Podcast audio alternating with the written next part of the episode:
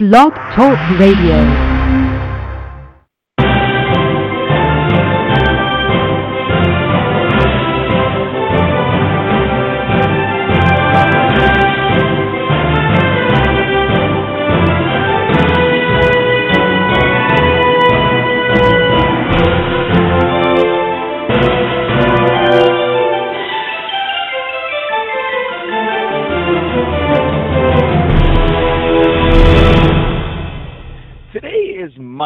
August the 24th, 2015. And as always, I'm your host, Jon Hansen. And as we do each and every Monday at this same time over the same virtual airways of the Blog Talk Radio Network, we bring to you Buyers Meeting Points Kelly Barner. Now, this week's discussion that she's going to be focusing upon is called Panel Discussions on the Politics of Procurement. So, right off the bat, I want to know what are the politics of procurement, and certainly what this discussion entails will be very, very interesting, I am certain. So, without further delay, here is Kelly Barner. Thank you, Jon. I'm pleased to be back to share new audio and commentary. This week, our guest audio comes from a panel discussion moderated by Code for America. They create open source solutions and facilitate a collaborative community around their use. Code for America also hosts an annual summit that brings together public sector innovators and the organizations that collaborate with them. And that is where this particular recording was made, at a 2014 summit panel on public sector procurement.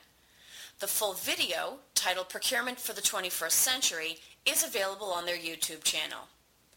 Ironically, at a summit about technology, and more specifically open source technology, this panel mostly discussed the challenges of working together, collaborating, and getting buy-in from critical stakeholders and decision makers. The panel included members from public sector procurement, the cities of Nashville, Tennessee, and Oakland, California, and some of the companies that support them.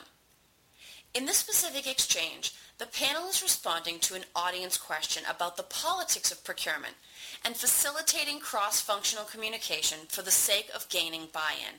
Let's listen. How do you approach the internal external politics of procurement reform and get executive buy-in? And I feel like this really ties into what you were just saying. If it is so critical to get the right people around the table and get, get them not just around the table, but sort of sharing uh, sort of sharing their knowledge in a way where they're bringing their perspective, but they understand the overall goal. Like, what are what are effective strategies for doing that? So I have to say, this, this um, design workshop that we did in Oakland actually really opened the conversation. It was the first time we asked all these different departments to come in and, and identify with a, with a specific problem statement. And we're asked, well, what are your ideas about this? And I think just opening up that dialogue was huge. And it, it went to building empathy, but also this idea that we are empowered to think of our own solutions as well, which is huge in getting buy-in. I'd say there's, a, there's three key ingredients. Uh, what's the problem? Who has the problem and what's the value exchange for engaging in the problem. And if you don't have all three, you have a field of dreams. Hmm. And so being really clear in that last part about the value exchange, if you participate, what do you get and what do I get? And then you're really clear about the problem and the data behind it and what's the burning, you know, John Kotter, you know, what's the burning platform here? Uh, it, it, goes a long way to enabling the, the convening and the new thinking to occur. So we're, we're, structuring this process. So we work with 54 cities. We are a very small company. We don't have offices in 54 cities. So uh, many cities come to us and say, well, what problem do you suggest we solve? and it's very interesting that actually we found, because we're publishing all the solutions as well as the problems, that the cities are most interested in learning from each other what are the problem statements and it's kind of, so to speak, the, the kind of most active asset uh, that, that we're publishing. And um, what you find is we did a survey of 60 global cities and asked them, how do you find your problems and then how do you solve them? And you, it wouldn't surprise anyone in this audience that none of them had a method for going either about finding problems as well as solving them. And I think introducing this, educating them about how you find the low-hanging fruits, how you exercise success stories, and how you rally support around a problem statement without speculating about solutions. Because once you speculate about solutions, you get all the vested interests. And then people are much more reluctant uh, to get inspired by new ways of doing things. I mean, for me, when you talk about executive, in my context, it's definitely the elected mayor. Um, Nashville has a strong mayor. Um, and for me, it was as much uh, experiencing a hackathon. And so he went to the National Day of Civic Hacking. He saw it. And a lot of it was just couching it in terms of um, what they are developing is not easily procured by us in government. So making it, you know, a lot of folks have talked about design, so it was very much the empathy. It's like when you go and you see this innovation going on, and then you recognize that there's a barrier to getting it within City Hall, that helps to land a message with the, uh, the executive within uh, strong mayor context to then say, you know, for us, it was, we needed that $5,000 approach because it was a conservative first step. Mm-hmm. Um, and, you know, we shared that we, we wanted to work with Citymart. And for us, we feel like it's a, it's a sequence of steps that we need to take to be able to get to that scale.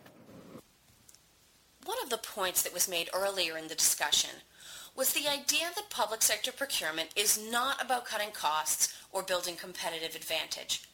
It is about solving social problems, and the first step to solving problems is identifying them.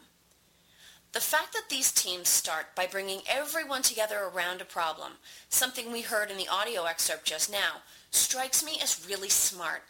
There's no shying away from the fact that there is a problem or concern that defining the problem up front starts the project in a negative place. The group captures the problem as accurately as they can and then works together to form the solution.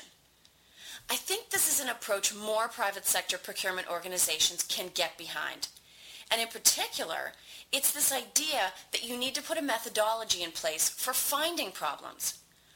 Although private sector procurement often feels chained to savings and spend under management metrics, when we start to feel pressure to create greater value, becoming the organizational problem solver is a good approach to consider. Sure, in some cases the answer might not require a purchase or any spend, but if we can claim some gain of efficiency or avoidance of waste, that is still a win. The other interesting point raised in the excerpt is the idea of not speculating about possible solutions too early in the problem-solving progress. Although it is natural to start thinking of where the project might end up, spending too much time on that prevents the fair consideration of alternative ideas. Even without realizing it, the group may end up defining what they are looking for in the solution based on where they think they want to end up.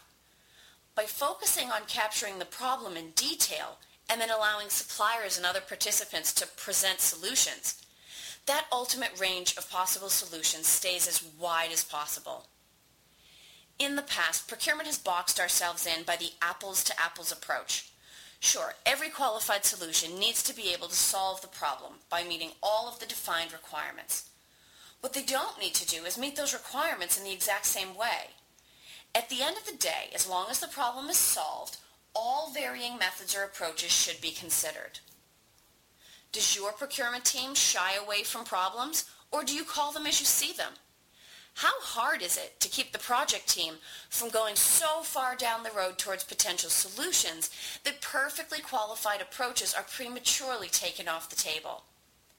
If you have any thoughts or feedback about this episode, you can reach me directly on Twitter at Buyers Meetpoint or on LinkedIn or by visiting buyersmeetingpoint.com. Please also listen to some of my other Procurement Perspectives podcasts available here on Blog Talk Radio as well as on SoundCloud.